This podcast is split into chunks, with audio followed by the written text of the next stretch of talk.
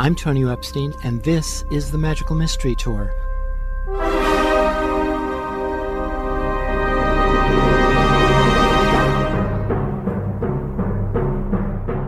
Join us as we dive into the heart of things, exploring new ideas and new ways of seeing and being in this wondrous, crazy world we share together.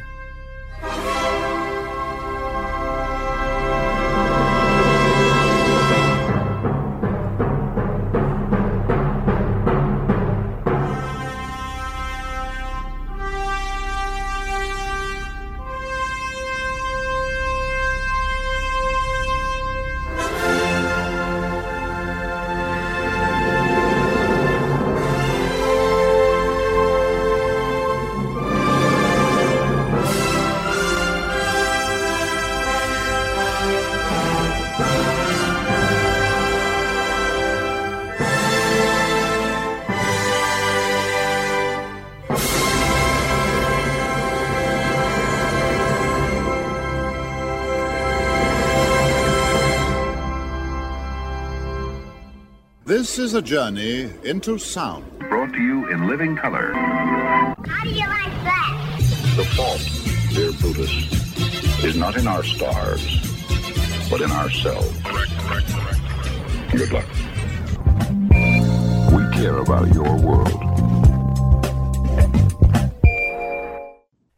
My guest is Jason Brody. He's been a longtime spiritual seeker, even referring to himself as a maniac for self realization, which led him to studying psychology and learning and practicing various forms of psychotherapy and spiritual practice, eventually culminating in the work he does now, which he calls Awakening Intensives. I'll also add that Jason and I were both part of the Eureka community in San Diego, a kind of open, free-form, experiential, spiritual community back in the 1970s.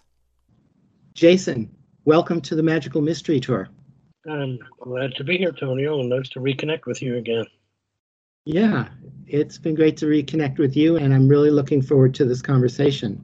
So, maybe we could begin by talking about just what you were seeking and where that seeking arose from. Yeah, great. We got to go all the way back to five years old. I have a memory of going into the bathroom, standing on a stool so that I could see myself in the mirror. And I would stare into my eyes and I would say, You are in there. You're inside there. You are there. And I'd start to see all kinds of faces, like Eastern Indian faces and Chinese faces. And I would eventually just scare myself enough that I'd stop. But then, you know, a couple days later, I would be back again. As long as I can remember, I always had this sense that there's something going on here that's more than just survival and reproduction and making money and having relationships. I didn't know what that was. I just I would have this sense of there's something else going on. I made a couple attempts to speak to other children about this, got a lot of blank stares, and I just conceded I was some kind of weirdo. You know, that I don't know what this is, but it's strange and nobody else seems to relate to it at all. I had a lot of interest in my childhood. I liked school a lot. I really loved learning. I was pretty social. I went to parties. I hung out. I was a good athlete. So I was playing ball all year long. And even though I found enjoyment in those things, I always had this sense when I would go to sleep at night there's something else going on here. There's something else. I don't know what it is, I don't know where it is. So that continued pretty intensely. And then when I was 11, I read Freud's interpretation of dreams. And that was a transformative experience because, oh, this unseen world, this unknown world of the unconscious, this something else that's going on beyond the forms that we participate in. I was fascinated. And from that point on, I knew I wanted to study psychology and work in that field.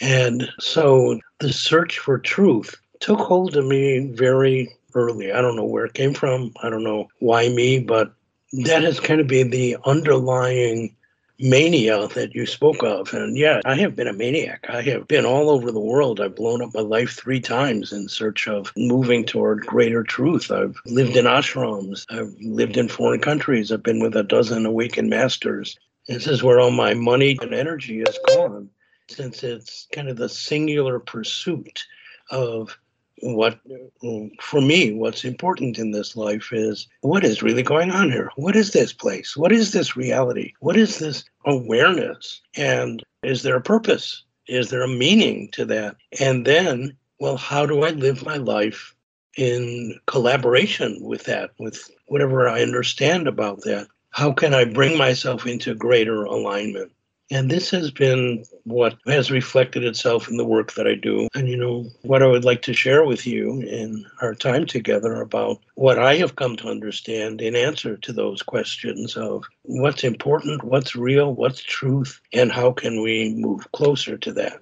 So, does that give you a bit of understanding? Yeah, that was great. I love hearing those kind of stories. It's quite different than my own, and it's mm. quite different from other stories that I've heard from other people who, who have had interesting early experiences in that realm. And it's good that you said that because I'm really just sharing my experience. And I believe that this whole process of awakening or enlightenment or self realization that we talk about, I believe it takes many different forms and that eventually all of us have to find our own way. So, what I'm speaking about today is I'm not speaking like this is absolute truth for everyone, but I am sharing what I have discovered has been helpful for me in my own journey. And I want to touch upon three things a little bit later that have really been central to my understanding of how do we come into alignment? How do we come into collaboration? How can we arrange our lives so that this truth becomes more evident and more clear? This search has also led me to do an extreme amount of process work on myself in many dimensions, both the Western psychological tradition and the Eastern mystical tradition. And I always sought out those processes that were deep, and that kind of rocked me to my core because I knew from the first time I did therapy on myself that I was kind of a tough nut that this was not going to yield itself easily. So I was always drawn to work that was deep, powerful, resonant, and had the potential to clarify and clear away the stuff we pick up in in our lives. So I need to talk a bit now about the process, I understand it, of what happens to us as human beings, what we go through. In my experience, when we are born, we have the full potential to manifest ourselves already present. In fact, we are that potential. We are that awareness. We are that that isness that's present. If you've spent any time around young babies, they are just totally there. I remember when I was raising my son, and when he's quite young, we had a Tiffany lamp with fringe that would hang down, and he would just play with that fringe and look at it and play with it with his hands for an hour at a time. It would fascinate him, you know, how, how he could move it and how, you know, something as ordinary as that, his full attention was on it. This is the state that we all came in on where we had no separation from our experience. There was no past, there was no future. We didn't even have those concepts. There was no good, there was no bad, no should or shouldn't, no expectations. We were just present to whatever was happening. And in that presence, that contained the ability to have full emotional experience of whatever was happening. When we were babies and something upset us. We were hungry, we needed to be changed, we are bored, whatever. You know, we didn't have any trouble in letting the whole household know about it. There was no holding back, no sense of, oh, am I being too loud or am I disturbing? We only knew this is my experience and give it expression in, in whatever way I know how. When we are radiating love, we melted hearts, we lit up rooms. You know, child's love is so obvious and so total and uncompromised when we're in the sandbox playing with our friends and they take our toy away, we're angry, our face is red, our fists are clenched, we're screaming, every fiber of our being is activated. We are fully in the experience. It teaches us what it needs to teach us. Maybe we learned something about how to deal with aggression. Maybe we learned, have some understanding come to us about things being transitory. but there's no barrier to fully experiencing who we are. This is the natural state for all of us. We all know this. And it is this essential state that gets compromised and lost often quite early in life due to a number of factors. The most important of this being our childhood situation. As children, we're answering two questions. One is, Who am I? And two is, What is this place? What are the rules? How does it work? You know, these are two things we need to understand. And our biggest source of information where we'll turn to it will be our family situation. And realize that as children, we're, we're wide open. We don't have concepts, we don't have structures, we don't have beliefs.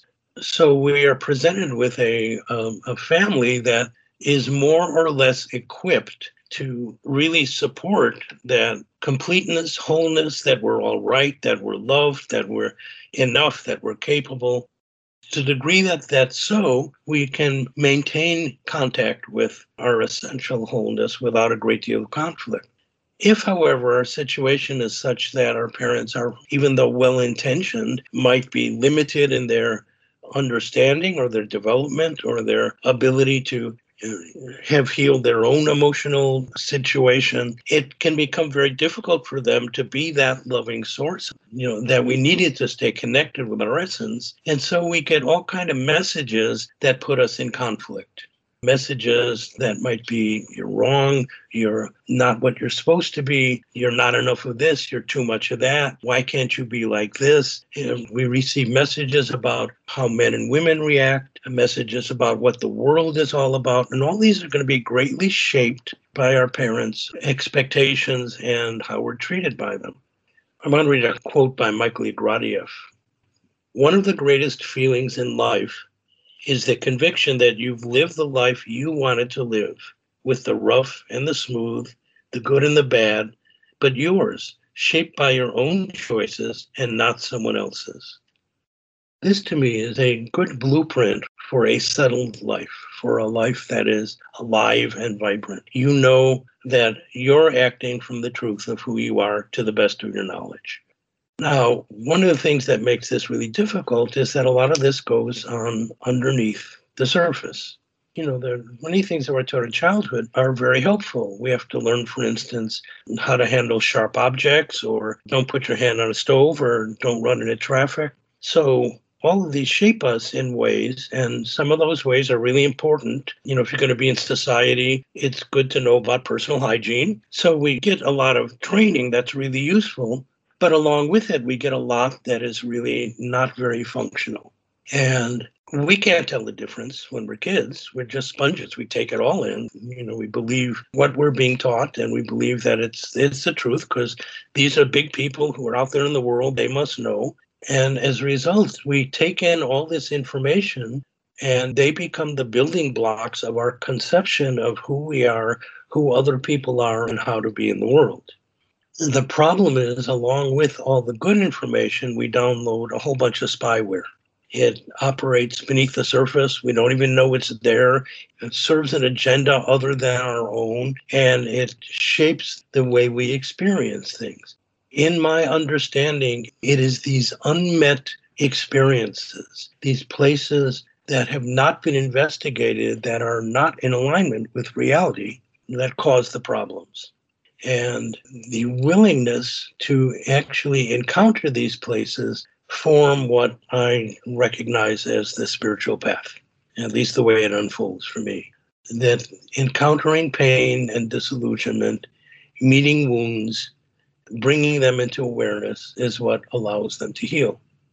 So that's the good news. The good news is that truth is already there in us. It's always been there. It's always going to be there. It's never going to be touched by any of this. Our essential nature is our essential nature. And if we are fortunate enough to clear the pathway, we can experience what's always there, always present for us. The not so good news is the process I'm describing at moments doesn't feel real good at all. It's like, you know, when the poison comes out of the system, it feels yucky the physical body knows this. When the physical body is sick and needs to violently eliminate, you get sick to your stomach and you want to vomit.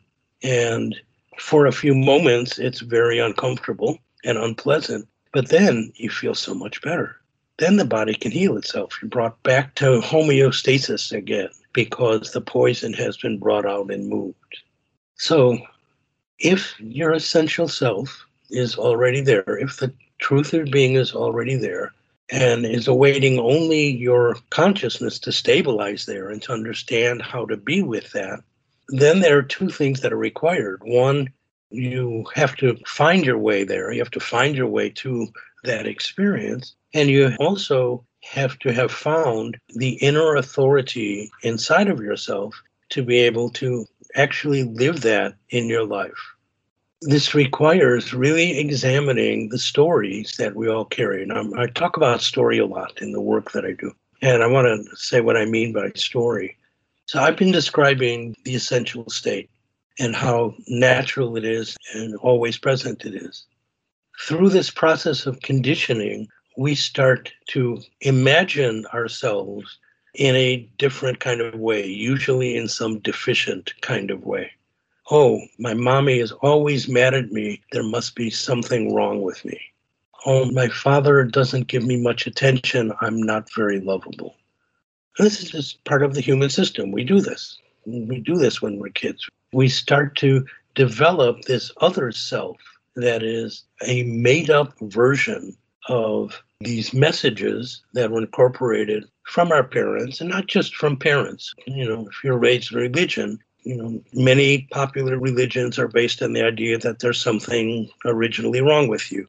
And you need to follow rules and do practices and go through priests or rabbis or imams to recapture that. And that's backed by the idea that, you know, if you fail, you go to hell. It's powerful stuff. Our education systems often do not really develop minds that inquire and investigate and learn how to distinguish truth from not truth which we are really seeing acted out in the world in present time. And education often becomes just an indoctrination process. We grew up with media, and media is very much oriented toward here's how to fix what's wrong with you by our product. And so it's a very amazing thing that we emerge out of this bombardment of information about fear and anxiety and failure and avoidance and you got to be secure and you got to find a partner and and it's all so much of our upbringing is around the outer world. And a much lesser part of that is really focused on how to cultivate your inner self, how to find your way in terms of navigating deep emotional waters, for instance. So this develops, and then we practice it for years and years and years until we get real good at being our particular form of deficiency. We become real good at I have to be perfect, or real good at nobody loves me, or you know, we become masters of I'm a victim, or I have to win at all cost, or whatever the particular story. The content of the stories varies from person to person. That's always different. The dynamic is exactly the same in everyone. The upshot of all this is we have lost connection with the truth of who we are and we live through this story and we try then enhance that story make more money have more lovers you know have better experiences, be ahead of the herd socially, or we try and avoid diminishment of those structures. Living in gated communities, building up big bank accounts, trying to find security outside of ourselves. It's not that any of that is wrong. I mean, it's fun to play in the world of romance, fun to play in the world of finance or music, whatever calls you. But for many people, that's their identity. If I'm successful, I'm okay. If I'm not, I'm a failure. And the thing about circumstances is they're always changing. There is no lasting satisfaction ever to be found in any circumstance. I remember when I got my first new car for the first time, the incredible anticipation and the searching for the perfect car and just the one I wanted, then getting the best deal and getting the accessories that I wanted. And I, I remember those first few days with my car. Oh, the smell. And all I wanted to do was go drive around and get my friends and drive them around. And, and that new car was like everything. You know, I felt on top of the world. And after a while, that faded And, you know, then it became a car that I liked and was fun to drive, but, you know, it didn't really change anything. What it did change, at least for the moment, is now the desire for a new car wasn't there anymore. So, one of the things I've come to understand is that the nature of desire and the nature of avoidance are two of the main factors that engage the human psyche. And what many of the masters I've studied with have stressed is the freedom that can be found when you are no longer run by either fear or desire, where those can arise and you can meet them with the fullness of who you are. So, the work that I do and the approach that I take is what we are going for, what we're looking for is to unearth that place, to uncover that place inside of you is free under any circumstances. That doesn't need the world to be any particular kind of way. Like, you know, however it is, whatever's happening, we can be with whatever's happening. Some of it we like, some of it we don't like. Some of it's wanted, some of it's unwanted.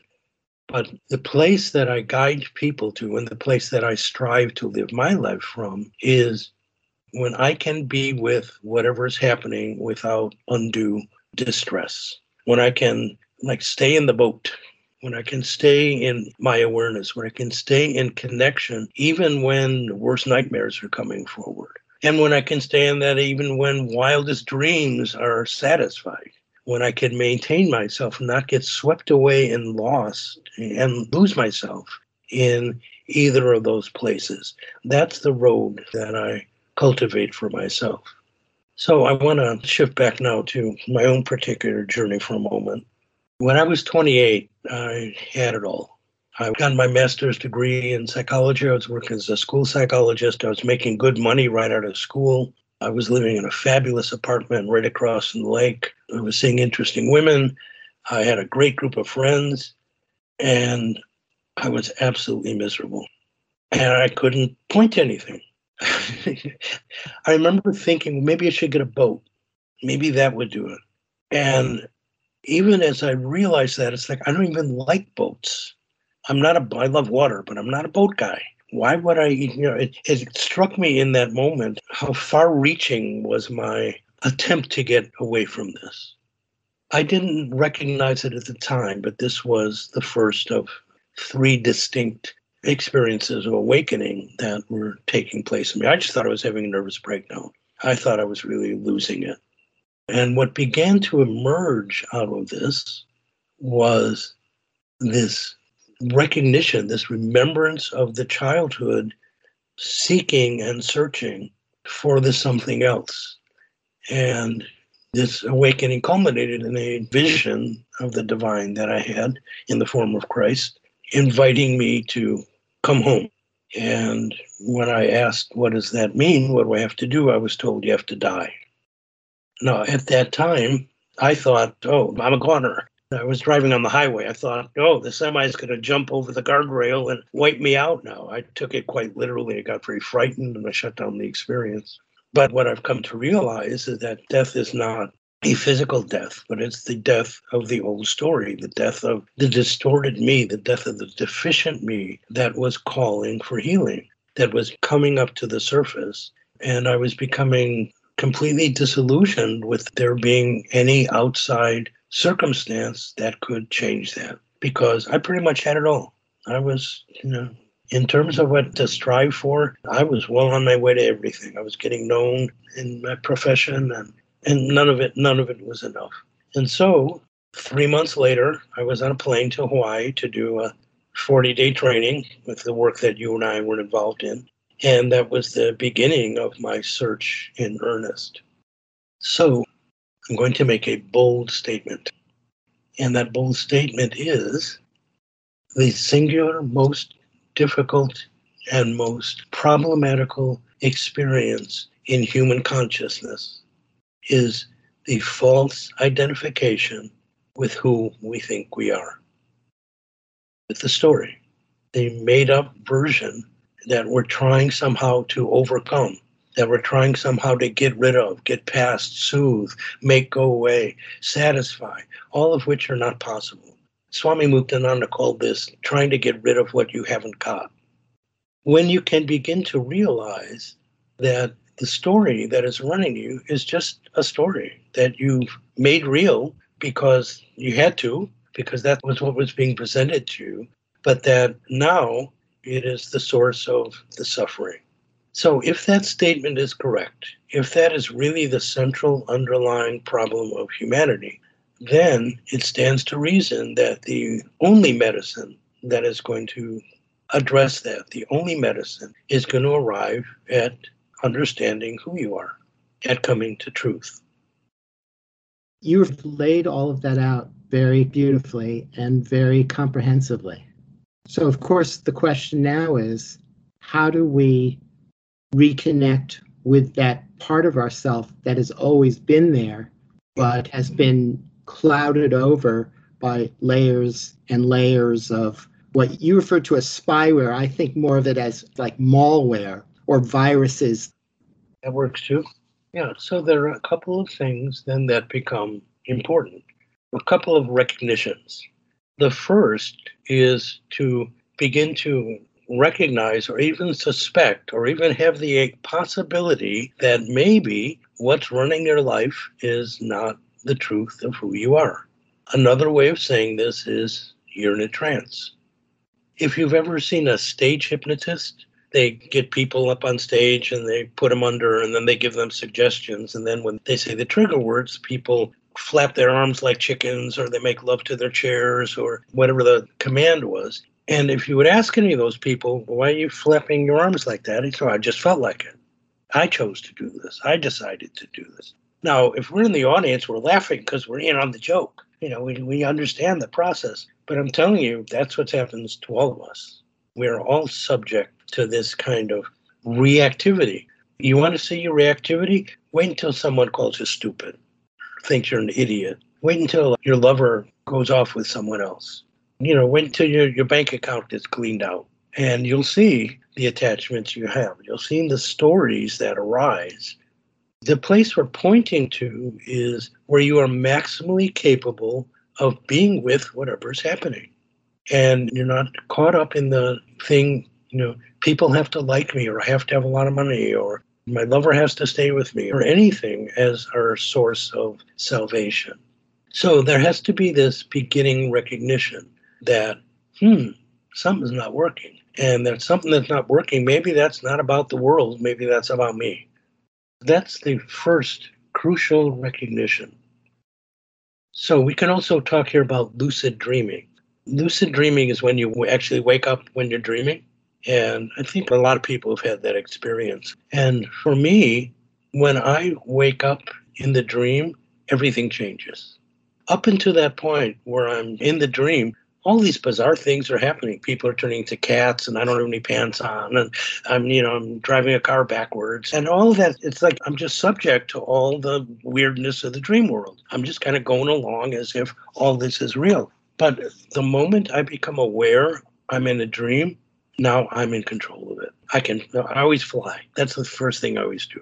I can fly. That's my tip off that I'm in the dream. And when I fly, there's this ecstatic sense of, oh God, I'm free. I'm free.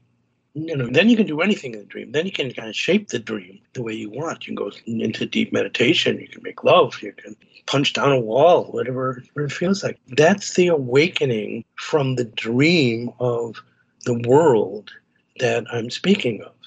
It's really the recognition that all this is happening and I'm the one who's awake in this dream. And being awake in this dream and in touch with who I am, I have a greater impact in how I can be in the world. I'm not subject to all the restraints and have tos and shouldn't and can't. So that's the first important recognition. Along with that, there's good and bad news. No, say bad news first. This is not something that you can mentally figure out because what we're pointing to is held at an energetic level that is far deeper than mental activity. We can have total and complete understanding of why we're so messed up and we're still so messed up.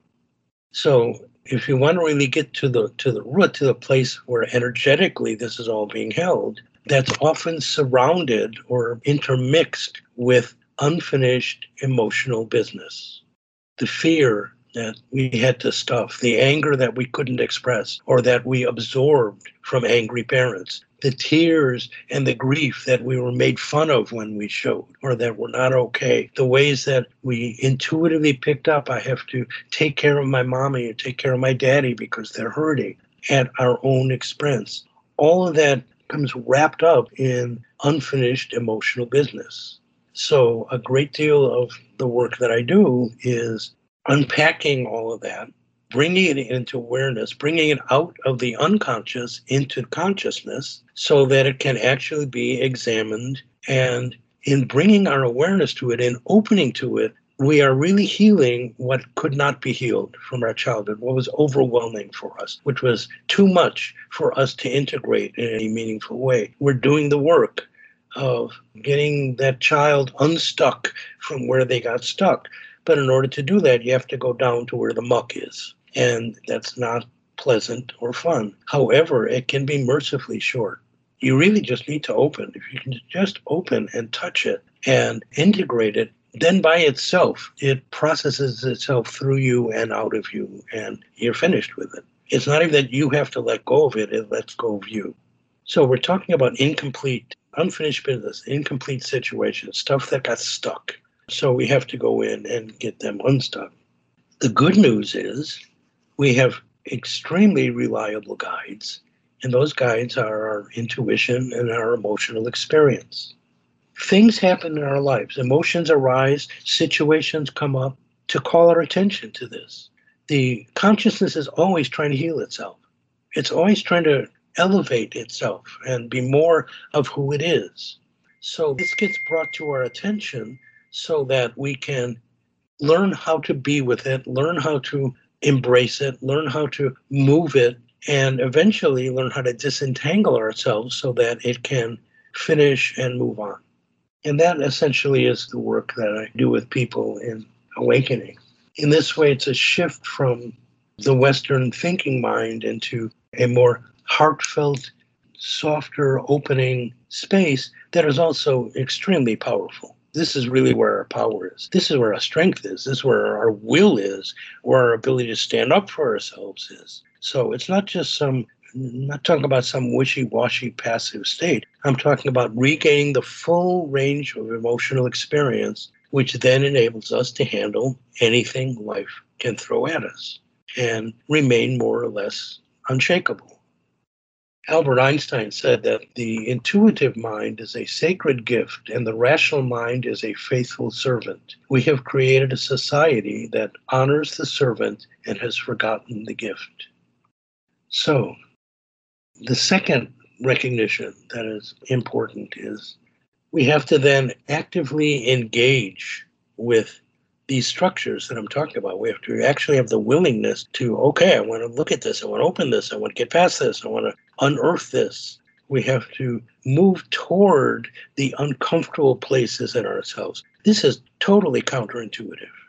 As human beings, we are wired to move toward pleasure and away from pain. And that's that's a very survival oriented structure in us. And so the turning point, in my opinion, in all of this journey is where we can recognize that at times, for a specific purpose, it is very useful to go into the dark places inside of us, the places we don't want to go. If we don't go there, we're going to experience them showing up in our lives in external experience. If we are willing to face the grief, the despair, the anger we carry, the fear that we live in in this world, which is a pretty fearful place these days, we can learn to be with them so that we're not always trying to avoid them and creating strategies and being threatened. And we can go beyond conditioned reactivity. I want to tell a little story that happened early in my life. I was in my 20s. I was at a party and I got into a really heated argument with somebody. And you know, when arguments get heated, they start getting really personal. And this guy just started telling me, You're such an idiot. You're so stupid. Did you even graduate from eighth grade? You know, that, that kind of. And Antonio, I had the most curious reaction. I was always very secure in the fact that I was intelligent. I mean, I knew that. And that was something I was really clear about. So his words had no effect on me. They just like went right through me. I recognized, oh, you know, he's out of stuff to hurl at me, wants to get it personal now. And that's all it was.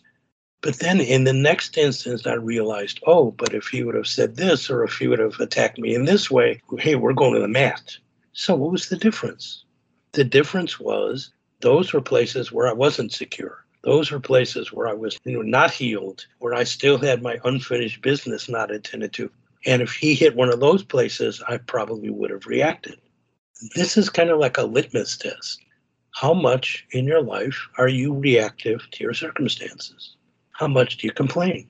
How much do you make wrong? How much do you make other people wrong? We've got a lot of that going on in the world today. How much do you act out of fear, greed? How much does lust run you? Can you be vulnerable? Can you be powerful? Do your relationships work? These all show us the degree to which life experience can knock us off course, can show us what's not yet met in ourselves. And from my experience, I can tell you all that's really required is to meet them. Just open to them. Just allow them to be, go in there, be with it, whatever it is, you will find your way it will pass. You will be more of yourself on the other side of it. So you have to actively engage in this struggle. You can look at it as there are two forces that compete for your attention, for where your attention is going to stabilize. And one is a conditioned self, which is less secure, which is less open, more reactive, thinks it needs something from the world, is easily angered or can't get angry, is overly sad or can't be sad, is caught in fear or fighting against fear all the time. We come to the recognition that the deciding factor is what we're going to pay, what's going to snare our attention. When you're in the space of your unhealed parts, that's got your attention. When you're believing that story, when you think it's real, when you think, oh God, I'm really never going to make it, when you believe that thought, your attention has now been captured by that, and that makes it more real. You've now added a quantum of solidity to that. When you are able to be with these places I'm describing in yourself in a way that's open, in a way that you maintain yourself, you maintain your connection with, you know, I am an already healed being encountering unhealed places in himself that's a whole different story. That's a whole different experience. Now your energy is stabilizing for that whatever quantum of energy is, is there. You, you've, you've added another brick to the reality and the recognition of the healed self. And this healed self is, is this place where nothing's ever really happened, nothing's ever really disturbed it because it's not capable of being disturbed or destroyed. It can be buried, it can be obscured, it can be covered up, but this essential state always remains essential, whole, and complete, whatever is happening, even in the worst of circumstances. You know, there were people who woke up in concentration camps who had experiences of enlightenment. So it's not our circumstances that determine our being, our wellness. That's not actually even where our security is or where our lovability is. Those are just merely the arenas we play in as human beings. Nothing wrong with playing in them. You know? But if you're looking for yourself in any of that, you are doomed to fall short. You will not find it because that's not where it is. You're looking in the wrong place. So, from this second understanding, we begin then to find a willingness to move toward those places. We actually we, we see that every time I encounter one of these obstructing structures and am able to free myself from it, more of the truth of myself is available. So we actually begin to move toward them. One of the more powerful practices I've found in my life is to remind myself that I want to have anything that's in the way revealed to me so that that revelation will bring me closer to myself. And, you know, again, that means discomfort at times, and other times it means joy and blissfulness. You know, in this journey, you get to go to rocky places. You can't avoid it, but it's no big deal. And the, the great thing is, Tony, as you practice this and get better at it, you can take on bigger and bigger stuff in yourself. You can handle bigger and bigger things. because you trust the process, you trust yourself, you trust the result, you know the good that comes of it. You begin to live your life from as a conscious being instead of unconsciously being run by unexamined conditioning. And the third understanding that I want to communicate is you then try and arrange your life in such a way that you maximize your ability to collaborate with this new energy, with this new you that's being born. That will often mean more periods of solitude, more times you're inward. Many people turn to meditation. It may mean a lessening of your focus on the outer world and an increase on the inner world. And it will certainly mean being aware of where your thinking goes, being aware of where your emotional states go, being aware of what you do when they rise, and kind of training yourself to become more and more of a vessel that can be useful for consciousness to inhabit so that it can have the experience of being in human form. Life then becomes lived not so much for your personal satisfaction as it does for the absolute delight of being consciousness waking up to itself. You could say love waking up to itself. You could say truth waking up to itself. All of those would fit. That becomes more and more important. You can still play in the world. You can still be in the world in things that interest you. In fact, you'll be much less encumbered in it by thinking that that's really of utmost importance. So life becomes much more playful you like relationship? Great. You're, you're now actually more available for relationship because nothing's at stake. You can love fully. You can love completely. And if that comes to grief well, you can handle that. You are no longer playing it safe. You're no longer holding back. You're no longer trying to assert your power or etc you're just there loving with your loving open heart. And so you, you actually get a fuller experience of what it is to be in the world because your self worth isn't at stake anymore. When your self worth is at stake, you play safe, or you cheat, or you, you know, avoid, or you ignore, or you lie, or you know you go into manipulation to try and get something. I need your approval, so I'm going to be what you want me to be. You know, all of that you pay less and less attention to because it gets less and less interesting. Its grip on you is no longer so interesting. So, in my journey, I've been trained in various disciplines. For years, I was a practitioner of the Fisher Hoffman process, which is also known as the Hoffman Quadrinity process, which is a very deep and powerful cleansing. I did that work for a long period of time, and I brought that work when I went to India and lived in ashram there where they did a lot of deep inner work. And I led groups in that ashram for uh, three years. And I got invited by people who'd gone through that group from Australia. A group of them said, We know people in Australia who really want to do this kind of work, and we'll help you set things up, and we'll give you a place to live, and we'll introduce you to community. And that all sounded really good to me. So I went to Australia where I lived for two years, and I thought it would be a good idea to design a warm up group Fisher Hoffman, at that time, I was doing it as an eight day residential intensive.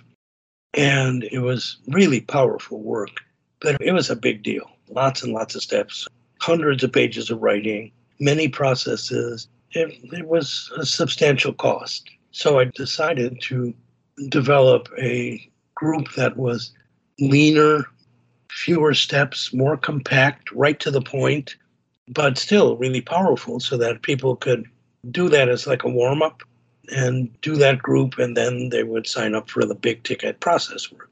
So I designed this three day intensive that I called Awakening.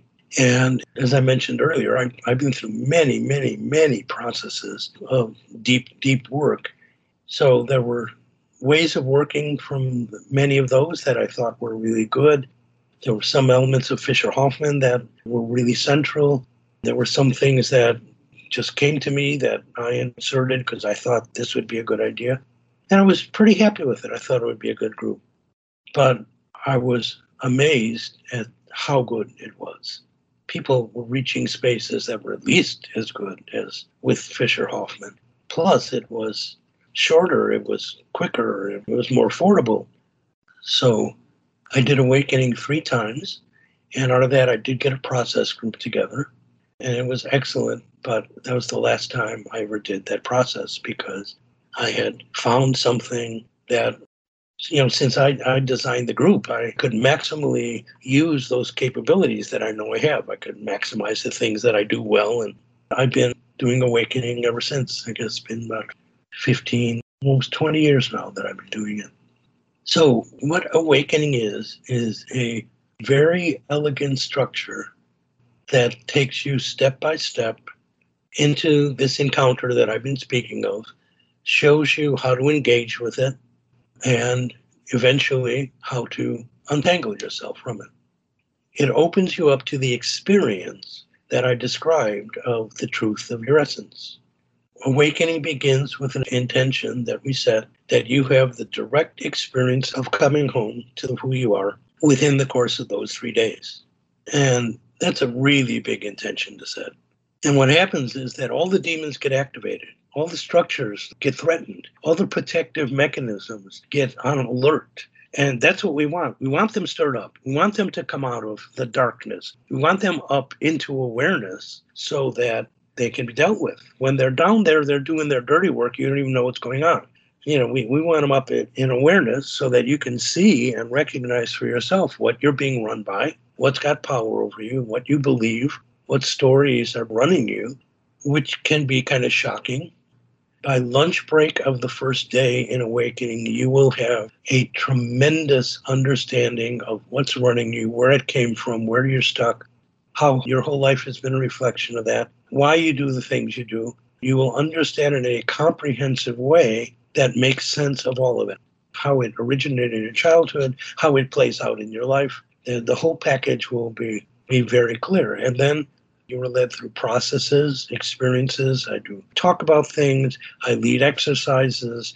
There are processes you go through, all of which are designed to further this bringing up into awareness so that you very clearly see the forces that are at play and you see the ways that you are not fully aligned with the truth of who you are and what you need to face in yourself to bring that forward.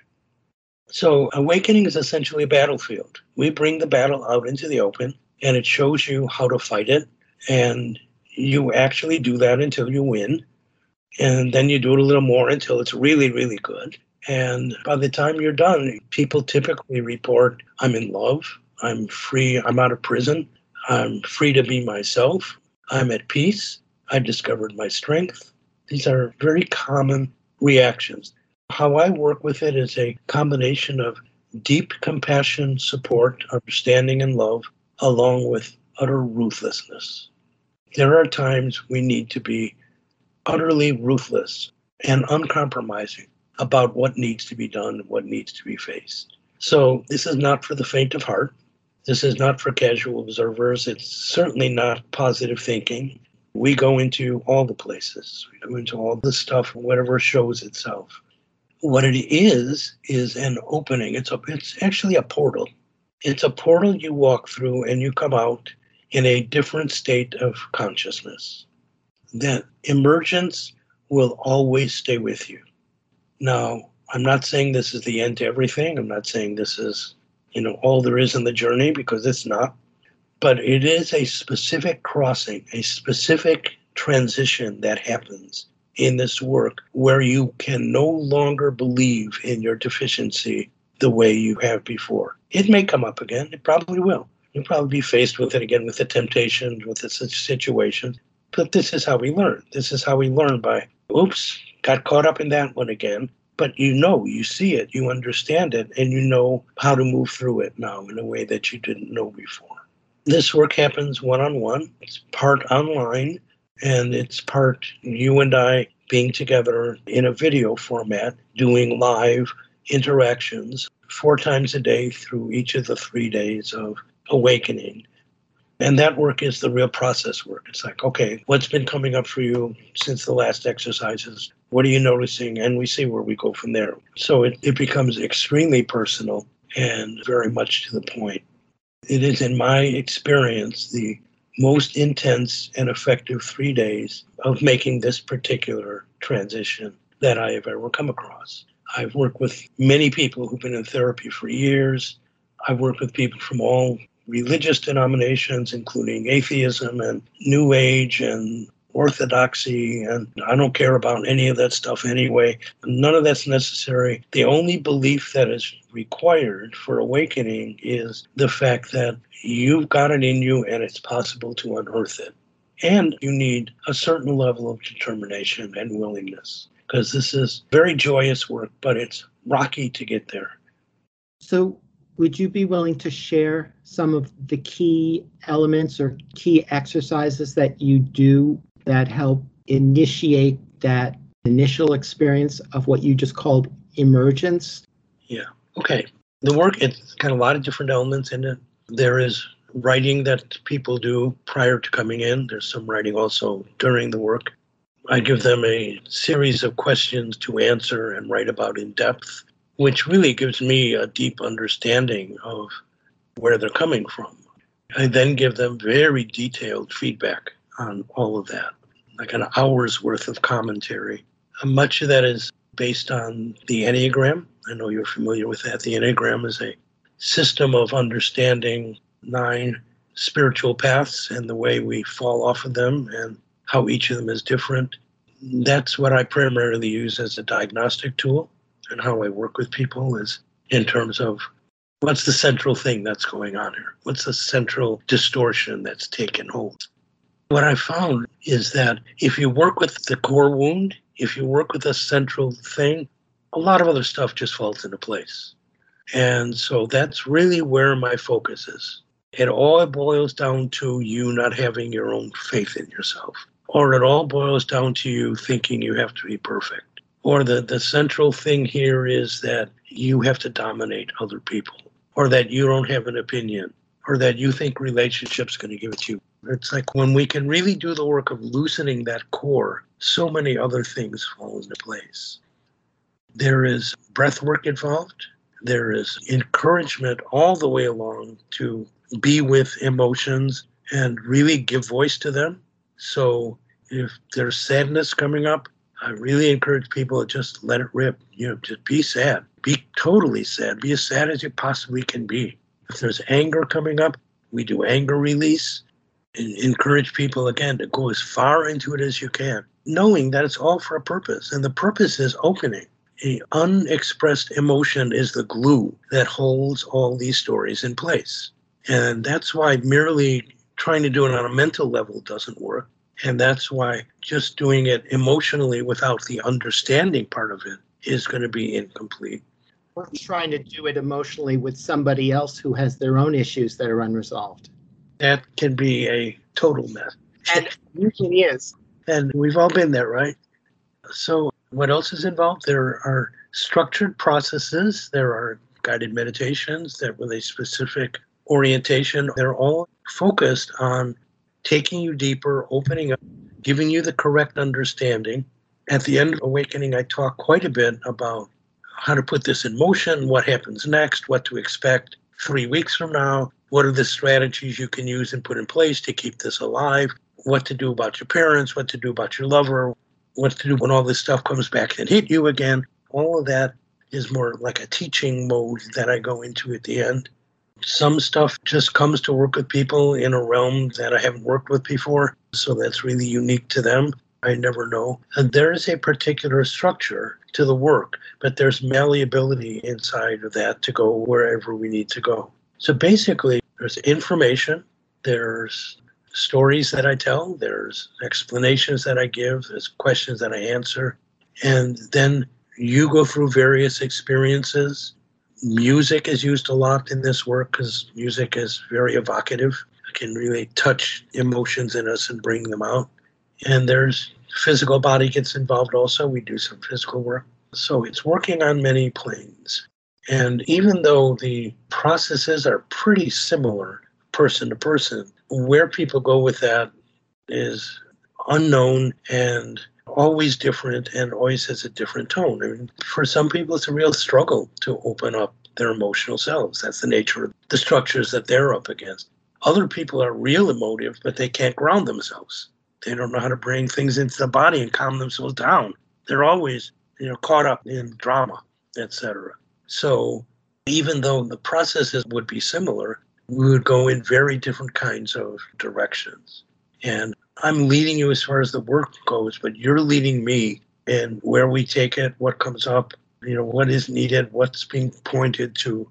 My job is just to really be responsive to that. So it's really a co creation between you and me as we work together. Could you give a quick example of how you use music in this process? Yeah. So imagine that you were going through an experience of reconnecting with the wounded child inside of you. And I'm leading you through that. And I've got music playing that's soft and evocative with violins, with minor keys, or with lyrics that might speak of woundedness or hurt. This helps you move into it. Music touches a place in us, in many of us, some people more than others. Many people speak to me afterwards about how important the music was. Also, you're going through a process where you're really mobilizing yourself and you're bringing forward your strength and your power. You're going to want to have kick ass music on you're going to want something that you know supports you with lyrics and music and beats that pump you up and so you know as you and i have shared before i'm a real music guy. Music's a real love in my life. And i've been collecting music since i was 11 and i have a great repertoire of music that's really applicable that i can pick from depending on the people that will specifically relate to their issues the things that are important to them. So I had I had somebody go through this and he said, "Music, that's cheating. You're cheating. It does half the work." it's, yeah, it's a wonderful ally. So. so one of the things that you said is that you're no longer seeking because you found what you were most deeply seeking. Could you talk about that experience and how you experience that in your life now? Good. That's a great question. And this has not been just one experience. I understand my life is the process of awakening, and that has had three pretty remarkable influxes of energy. But this has not been something where I suddenly wake up and it's all, you know, I'm, I'm in a different reality. I'm I'm a slower learner, I guess. It needs to be much more gradual for me. But what has revealed itself over the years and through many masters, many pieces of work, most of which have been helpful, I have come upon an understanding that seems to resonate in depth with who I am and what truth is for me. And that can be summed up in a couple of concepts, couple of ideas. Number one, everything is already here. And you actually don't have to do anything except I'm impatient. I know that in myself. I want it this lifetime. I want full realization this lifetime. So, one of the most helpful understandings is that actually is my nature. The truth is, I'm already completely merged with truth or God or consciousness or awareness or nothingness, whatever name you want to apply. That is my nature. And Tonio, that simplifies so much so many questions about how to live my life because it's then simply how do I live my life as if that were really the truth. And I collaborate with that. How can I live my life like I actually am? The supreme being, the ultimate truth, you know, the, the holy grail, as if that really is my nature, trying to wake up in me. And my job is just to learn how to collaborate with it more, learn how to be receptacle. Now, what that means for me specifically takes me back to that experience of being told I have to die. The way I experience the spiritual path is that when I first stepped onto the spiritual path, it was with the idea that I was going to get something. Oh, I'm going to be free. I'm going to, you know, I'll experience love and be so wonderful and no more pain and everybody will recognize me. And, you know, it's uh, like my ego will finally be satisfied what I've come to recognize is that this path, at least for me, has been a death path. It's death and loss. But specifically, what dies is the separate self. the sense of the me, the separate me, the Jason who desires and wants things, the Jason who tries to get this, the Jason who doesn't want this to happen, the Jason who, you know, can't handle that, whatever that circumstance. When I say my seeking ends, it's because I'm ended. And again, that this is not a process that is completed. You know, there's still me from time to time. I still get caught up in the self, the separate self thinking that what it needs is important. But I am much better now because I recognize it for what it is and that that is always then subservient to the desire to let this life be lived by the divine, to let that come forward. And it just needs the room. If I'm cluttered up with the me to the degree that I am, this this more fundamental me doesn't have enough room to occupy. So it's always wanting to push stuff up to the surface and bring it out and open the body. And so that I'm a better receptacle for that. And that to me is always a process then of shedding my likes, dislikes, like holding them more lightly. I still have likes and dislikes, but I don't take them real seriously anymore. It's just, mm-hmm. I don't like that, so what? Yeah, that's just a circumstance. I don't like it. It's of little importance now. You know, how am I, how do I insist that life become any particular way? That's taken me through periods of losing everything I had, leaving my business behind, running out of money, of having very deep and beautiful, wonderful love relationships end, and the willingness to see everything that happens to me as a potential opportunity to serve for a greater clearing if I approach it correctly, if I utilize the opportunity correctly, so that the seeking ends because the me who is seeking anything is continually being diminished and continually of less and less importance.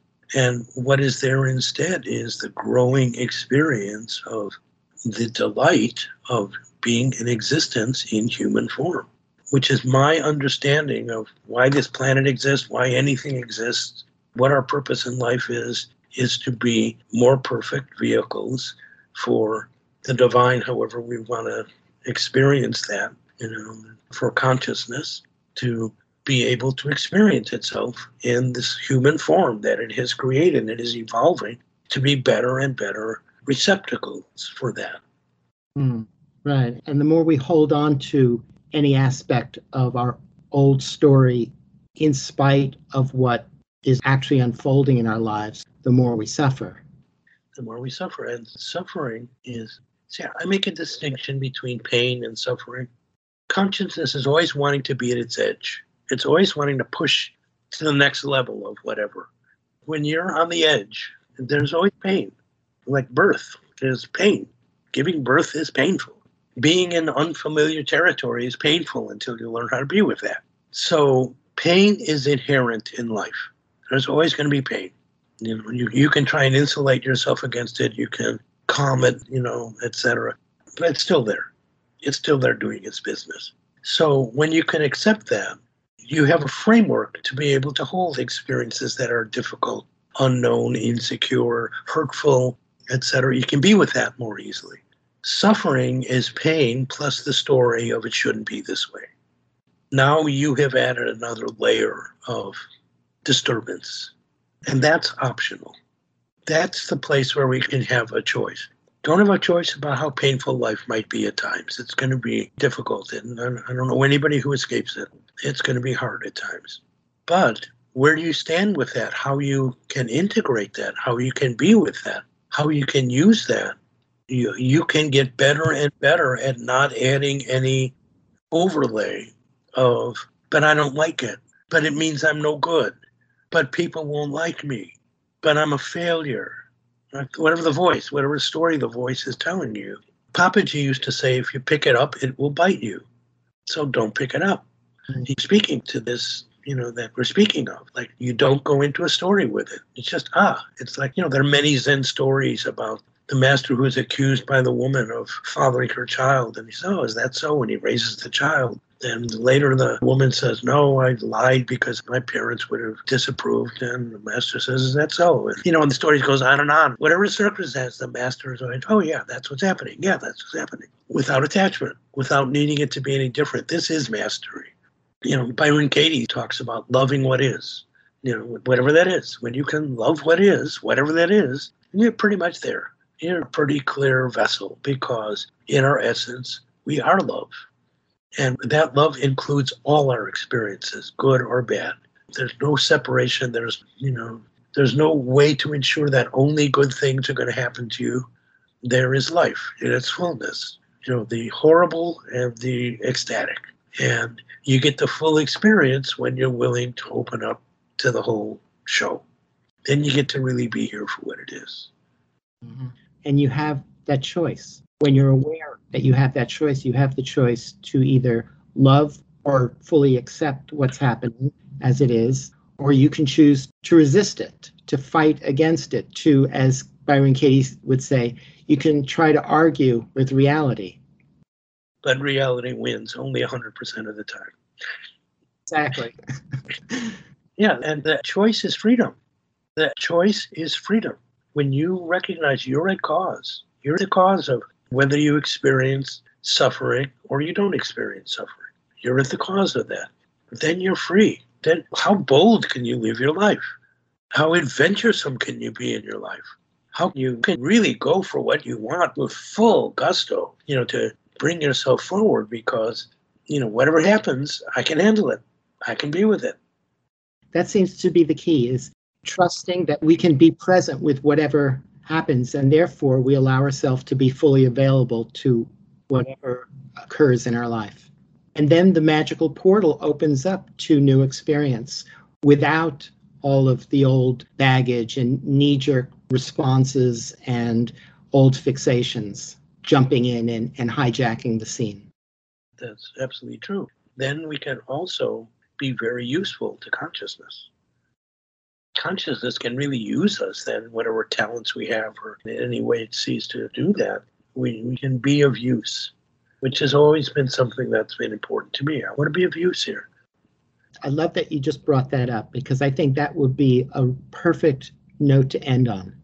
When I went to the ashram that I uh, spoke to earlier, which was Osho's ashram, I went there without an agenda. I went there just because I wanted to go there for a long time, but I was raising a child and so I had to wait for many, many years and it built up. And I was really ready for a jump in consciousness. And I found myself very quickly leading groups, which is kind of unheard of. You have to be a, you know, to be there 10 years to lead groups. And, you know, here I was there for two weeks. It, that just opened up the red carpet for me. I got taken right to the heart of the ashram and was working with the people who were, you know, the old time sannyasins and were running all the various programs. And it was so unexpected. And, you know, I didn't know if I even wanted to ever lead groups again. Uh, I was just open for new experience. But the, the feeling that I had, Tonio, was I am so delighted to be of help and use. I'm so delighted to have my talents and the things that I'm good at being given a position where that is being useful. And I have strived in my life to be the best vessel that I can to encounter the hindrances or the demands or the places where I might limit how I might be useful so that that whatever form that takes. I'm reminded of a movie called Resurrection with Ellen Burstyn, who has this, uh, she awakens into becoming a healer and she has to go through all the you know, disbelief and discord. And in the end, she ends up running a gas station in the desert, just healing people who come. Just by touching them, is able to bring physical healing to them. And, you know, like living a very simple life, but being called in this kind of unusual way to be of use. I want to be of use. I want to be of help. I want to finish with this life in the recognition of, whew, what a ride. And, you know, I, I did the best I could to make myself available. I don't even know what that looks like or what that might mean, but I want to be used. I want to be used up by the time I'm done. I want to be all used up. You know, whatever I could contribute, that's going to give me the greatest satisfaction. Yeah, that's a beautiful, beautiful way to end. So, for people who are interested in exploring your work, how can they find out more? So I offer people a free half hour interview on the phone where we go kind of in depth about why do you want to do this? What are you seeing in your life? What's challenging for you?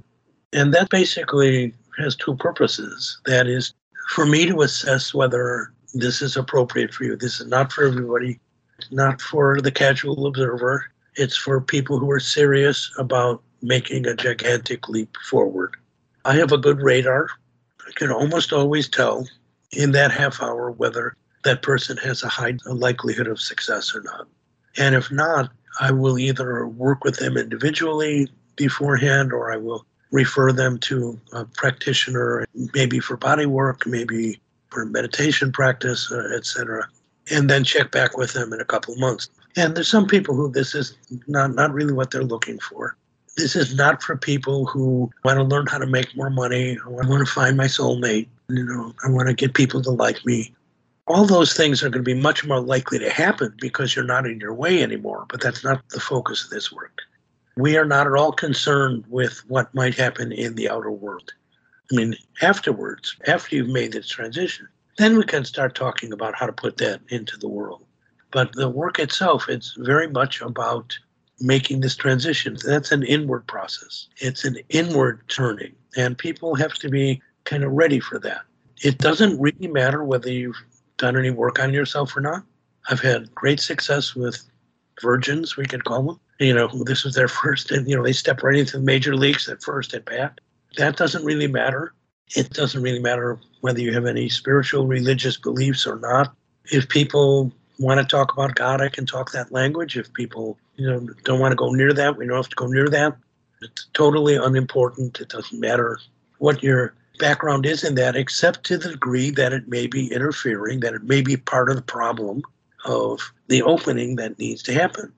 So to get that, there are two ways to do that. I have a website, www.awakeningseminars.com. I'm going to spell that A W A K E N I N G S E M I N A R S dot com. And on that, feel free to browse. Please look at my testimonials. I got some really good testimonials that worth reading. And there is a sign up page where you can get in touch with me and request a free interview. I'm not pushy, it's not obligated. I'm going to tell you what I think. And at the end of that interview, if this is something we both feel we want to proceed on, we work out the logistics. There's stuff I need to send you, there's preparatory work. We have to reserve a piece of time. I'm going to need three of your days when you're not doing anything else, when you're totally available only for this work we build an energy. So it's really important that you not be concerned with anything else during those three days. The second way is you can send me an email. That's jason at awakeningseminars.com. J A S O N at A W A K E N I N G S E M I N A R S dot com. And you can make an appointment with me there. Also, I'll give you my phone number 760 670 5929, and we can set it up there. So if any of this resonates with you, if this feels like something you want to explore, you don't have to be sure you want it. It's an exploratory interview, but even the interview itself will be helpful because you'll be able to have a greater understanding of some of the major things that are at play in you, and that will be helpful.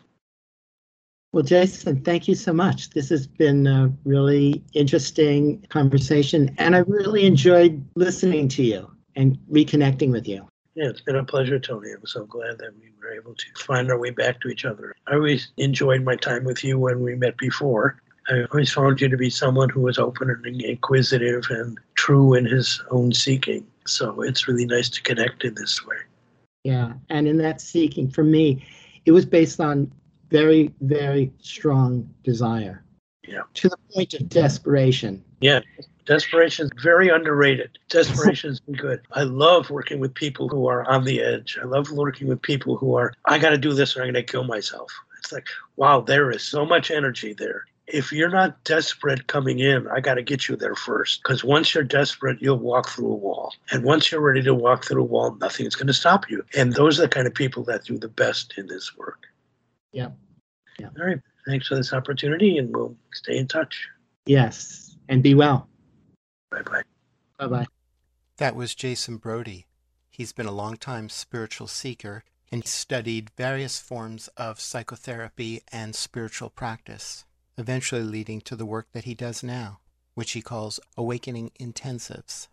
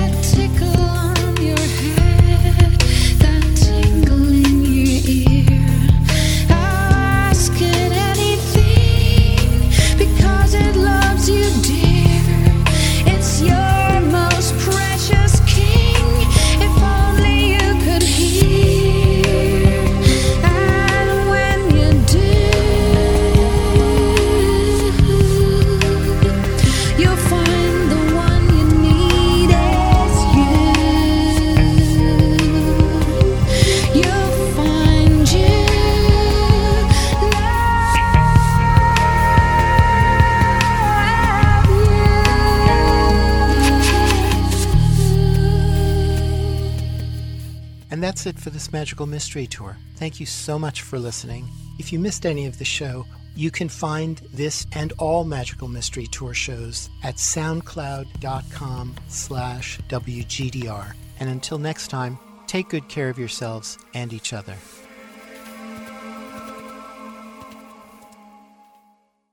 The Magical Mystery Tour is brought to you by Surrogate Sitters. Hi, if you're like me, you know it's hard finding time to meditate and look at porn and masturbate and meditate and look at porn again. Contemplative practice is important to you, but there are never enough hours in a day. Until now. Welcome to Surrogate Sitters. We have thousands of freelance mystics waiting to liberate you from the pressing responsibility of daily meditation practice. Whatever you do, your surrogate sitter is delving deep into the mystery of the self. As a contemplative, you've probably already realized that there's no such thing as an other.